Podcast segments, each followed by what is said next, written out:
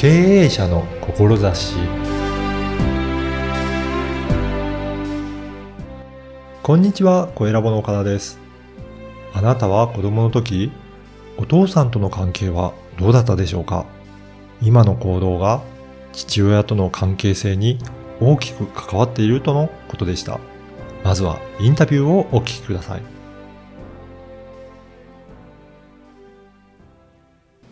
今回はアダルトチルドレン専門カウンセラー、不正の専門家である大堀良道さんにお話を伺いたいと思います。大堀さんよろしくお願いします。はい、よろしくお願いします。まずは、大堀さん、どんなことをされているのか、簡単にご紹介いただけるでしょうか。はい、えー私はですね、えーアダルトチルドレンと呼ばれているですね、人たち。この定義はですね、はい人によってちょっとだいぶ差はあるんですけど、うん私の定義しているものとしては、えー親がですね、親としてのこう、役割を果たせないようなね、うん。えーちょっとこう、機能してない家庭を、機能不全家庭って言うんですけども、はい。そういう、まあ親が虐待したりとかですね、うん。えー借金まみれとかですね、アルコール中毒とか、あーまあいろいろ問題があってですね、はい。苦労された方が大人になって、うん。えー人間関係で生きづらさを感じてうんしんどいと。うん。まあそういう人たちのことをアダルトチルドレンと言ってます。まあそういう人たち専門でカウンセリングをやってます。うんそういった親御さんがあんまりしっかりしてないと、その、そういった家庭で育った方っどういう状態になってるんでしょうかね？そうですね。あの、基本的には、あの、親からの愛情に飢えてますので、うん。あの自分を押し殺してですね、はいすごくいい人をやってしまったりとか、はい。えー何でも言うことを聞いてしまったりとかですね、はい。えーあとは世話をするのが当たり前みたいなあ、あ、はい。頑張りすぎ傾向があって、なかなかこう自分の意見とかがないっていうね。あーまあそういう方結構いらっしゃいます。じゃあ、あの、意見を求められても、なかなか自分の考えを言うことは難しい。うんそうですねも、お世話するのは好きだから、いろんな人を手伝っていくっていう、そうねはいそういう傾向にあるんですね。はい。やっぱりそうだとすると、だんだんだんだん、なんか辛くなったりとかすることがそう多いんですかね。ですね。あの、体が非常にあ辛くなってきたりとかはいありますね。はい。あのー他にもどういった傾向はありますかね？そうですね。あの、まあ、私の場合は、その、アダルトチルの中でも、お父さんとの関係を重視していまして、はい。まあ、普通、お母さんがね、子育ては大事と言われていて、まあ確かにそうなんですけれども、皆さん、お母さんのケアは、割とインナーチャイルドワークとかですね、うん世の中のカウンセラーさんたくさんいますんで、はい。そちらは結構治ってきてる人が多いんですけれども、はい。最後に残っているお父さんのケアをしていないとですね、あの、問題解決しない部分が残っちゃうんですね。はい。で、それどういう問題があるかというと、例えば異性との問題ですね。男の人とお父さんが連想されますから、うんお父さんとうまくいかないとかですね。まあ男性の場合でも、えーお父さんとうまくいってない人は、お仕事でですね、はい。えーなかなか自分をアピールしたりとか、出世したりとか、はあそういうのがすごく抵抗感があってですね、あえーうまくいかないと。うんおあと、お金面でね、はい苦労している方結構いらっしゃいます。ああ、そうなんですね。やっぱり自分が成功したりとか、うんあの、お金を得ようとすると、うん何か自分自身でブロックをするような感じですね。そうですね。ややっぱり自分のイメージが低いので、うん。あの、結果は出していても自分で認められなかったり、ああまりにもすごくいい結果を出してしまうと、うん元の低い自分の方が安心しますから、はい自分で自分の幸せを壊すようなことをやってしまったりするんですね。そうなんですね。はいやっぱり、せっかく成果が出たとしても、はい。自分自身で潰してしまっては、うん。なかなか、もったいないですよね。もそうですよね。それって、どういうふうにすると、あの、自分が、まあ、その状態が、だから違和感があるっていう感覚になってるんですかね、ずっと、え、違和感はあるんですけれども、直し方がわからないので、成功して、はい。まあいろいろさまよってる人が多いですね。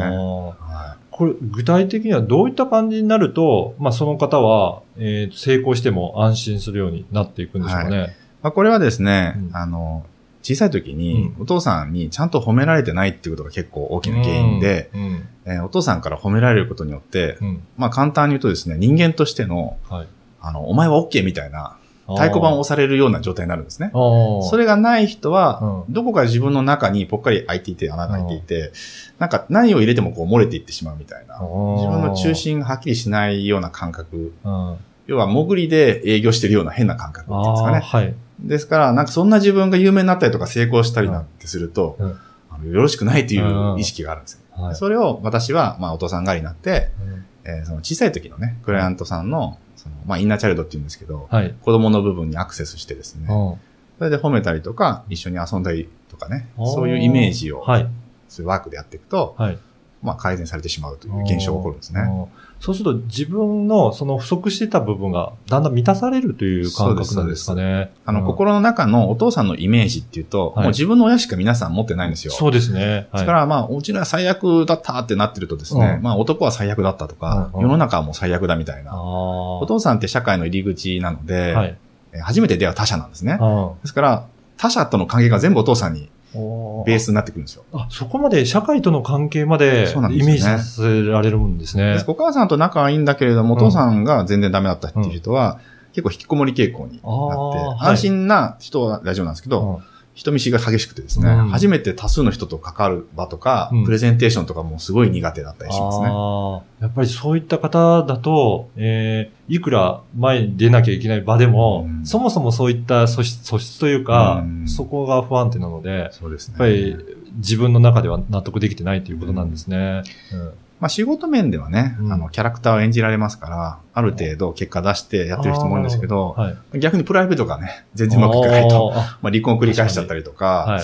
なんかこう、子育てですごく大変な思いをしたりとか、ああ。ねありますね。それってやっぱり、不正の、よく母性のことは、あの、話題に出たりしてはい聞いたりするんですけど、不正のことってあんまり、そういえば聞かないような気がしますね。でもそこはすごく大切な部分っていうことなんですね。そうですねうんまあ不正って言っても、お父さん、うんお母さん、どっちも不正、母性は、もちろんあって、男だから不正とかじゃないんですよね。はいなるほど、はい。まあ、不正って簡単に言ったら自分が責任を取っていく能力っていうか、うん指導する能力とかね。はい。まあ簡単に言ったら、その、まあ、社長さんをやってるような方はね、うんまあ必ず不正も母性もあるわけですよね。えー不正っていうのはどっちかって言ったらこう厳しくルールをねうん、ピシッとして、うんダメなものはダメと。あまあ関西弁で言ったら赤も赤んあ、と。はい。よそはよそ、うちはうちと。うんまあそういう、なんていうんですかね、こう自分のこうあり方を、まあピシッとこう立てて、うん。主体的に生きていくみたいな、そういう強さが不正のうんエッセンスなんですね。確かに、社長さんだとそこをしっかりしないとうん、ふらふらふらふらして、方針も決まらずに、そうなんですよ。なんか、組織としてだんだん崩壊しそうな感じしますね。うん。ええですから、不正のない方うがん。組織のリーダーになると、その組織はもうすぐ崩壊しちゃうんですね。ああ、まあええ。会社に限らず、いろんなグループの集まりとかあっても、リーダーシップええ。取れ、取れてこないっていうことですね。なんか、この人が仕切ってると安心っていう感覚あるじゃないですか。あありますねそういう人は不正があるんですあよ。あ、はい。あとなんか人生で困った時に、うんあこの人に相談に乗ってほしいなっていう人は不正があると思えあば、ー大体間違いないですね。そういう感覚ですねう。んやっぱり皆さんそれ分かりますよね。感覚的にわかりますよ、ね。わかりますよねこの人に相談しても無理だなっていう感じじゃないですか。なんか相談してもちゃんと答えてくれるのかなっていうのありますけど、あ、この方はなん何でも受け止めてくれる。ような感覚ある。そういうはい方はしっかりとした不正を持ってるっていうことなんですね。まあ、その方が不正を感じて、そうやって相談に乗りたいっていうことは、不正があるってことですね。はい。あの、この番組は経営者の志という番組なんですが、はい大堀さんにとって今の、まあ、事業をやられている上での志についてもちょっとお伺いしたいんですけど、はい。どういったところがあるでしょうか？そうですね。やっぱり、私は、まあ、たまたまね、うん。今こういう仕事させてもらってますけれども、うん。まあ役割としては、その不正の大事さっていうのを、うん。もうちょっと啓蒙するってことなのかなと。うん。まあ自分もお父さんやってますけれども、はい。お父さんだから男だからということではなくって、うん。その不正の要素が足りないことで、まあみんなな人のせいにしたいとかですね、あえー怠けたりとかですね、はい。まあ自分さえ良ければいいみたいなうん。人が、やっぱ増えてしまーってるんじゃないかなと。うん。だから、社長さんも人雇うの大変だと思うんですよ。はい。だからどうやって不正を身につけていくのかみたいなのをもうちょっと研究してですね、えー皆さんに情報発信どんどんしていければと。うんうんあとは、その親御さんになったんだけれども、どう子供と関わっていいか分かんないっていう人も結構いるんですね。うんやっぱり育てるっていうところで、厳しく指導して導いていくっていうのが不正の部分なんですけれども、うんうんどうやってこう教えてって、ね、どうやって責任を取らせるのかみたいなって永遠のテーマだと思うんですけども、確かに、はい。そこをなんかこう、うまくですね、あの、過去の自分を修正しながらやっていくっていうのを確立させて、もっと世に広めたいなと思ってますあね。ーこれって、もしかして、自分の親が、まあ、ちゃんとしてないと、うん自分自身もそこに自信持てなくて、うん自分の子供に対してもちゃんとできないとかって、そうんですね。繋がっていきそうですけど、うんそういう家庭は多いんですかね？まあ、家族連鎖と言いまして、はい。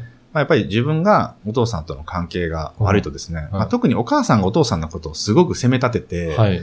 文句を言ってたり悪口言ってると、まあ男はもう最悪だと思いますから、うん。で、いい人と結婚してもですね、はい。そのお母さんの、はい。まあ言ってた言葉に影響を受けまして、はい。まあ旦那にものすごい噛みついてしまったりとかですね、すごいや八つ当たりをしてしまったりとか、ええーお母さんの真似をする傾向が結構あるんですよね。うんで、それで家族連鎖でうん自分を離婚してしまうとかね、よよくある話なんです。やっぱりそういうのって、どうしてもそのお母さん、子供の時に受けたお母さんの影響ってずっとじゃあ残ってるっていうことなんですね。残ってますねなかなかそれを一人で解消するのってじゃあ難しいことなんですね。そうですね。まあ、いろんなね、インナーチャルワークとか、アダルトチェーンの直し方とか、本とかもいっぱい出てますけど、うん皆さんね、本ではなかなか改善してないのは、はい。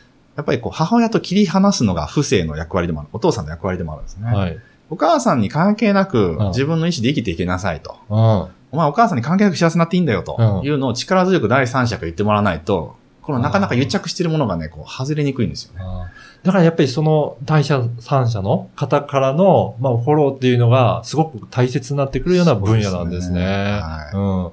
だからやっぱり、その自分で勉強しただけでは、うんなかなかそこを引き離すのが難しい分野でもすね。あるんですね。はい。あの、今日のお話を聞いて、大堀さんのこのアダルトチルデンのこと、すごく興味あるなという方いらっしゃると思うんですが、はい。どういったところで、あの、アクセスするとよろしいでしょうかね。そうですね。うんまずは、あの、興味持たれた方は、うんまあ、ホームページ、はい。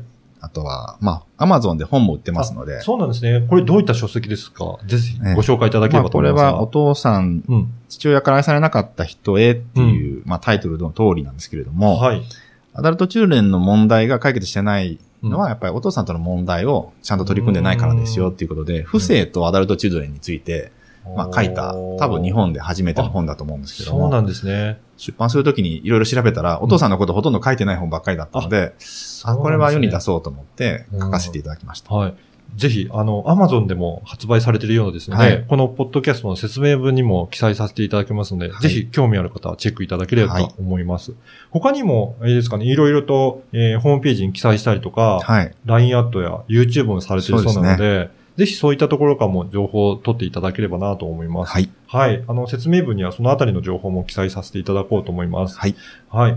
で、あとは、ホームページ見させていただいたんですが、はいチェック項目とかもあるんですね。ええうん。その10個のチェック項目やっていただいて、うん。当てはまるのが多いような方は、うん。まあ結構アダルトの可能性が高いですっていうことで、そうなんまあ一度ね、うん。自分どうなんだろうと。思った方ははい見てチェックしていただけると参考になると思います。例えばそこでチェック、あ、これ当てはまってるの多いなと思われた方って、はい。次どういうふうにするとよろしいでしょうかね？ああの、無料のメールセミナーがなホームページにありますので、まあ動画で学べるようになってますから、うんまあそれ見ていただくと、あはいの、わかりやすいと思います。わかりました。はいぜひ、そのホームページのチェック項目もチェックしていただいて、はいそれでメールも受け取っていただければなと思います。はい。はい。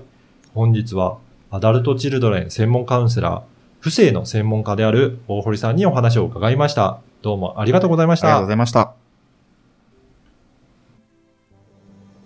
いかがだったでしょうか？努力して結果を出したとしても、そのような成功した姿に自分自身がしっくりきていない。そんな場合は、自分自身の安心した状態になるために、そういった成功した姿を壊してしまう場合があるそうです。それは人間関係や男女関係においても言えるそうです。幸せな家庭になったとしても、幸せな状態が許せなく感じてしまうそうなんですね。そんなお悩みを持っている方へ、カウンセリングを通じて父親代わりとなって心の穴を埋められる、そんな素晴らしい仕事をされているなと感じました。少しでも気になった方は、まずホームページにあるチェックシートを試していただければと思います。あなたの思いを届けられるポッドキャストセミナーも開催しています。声ラボウェブサイトからお申し込みください。ではまた次回。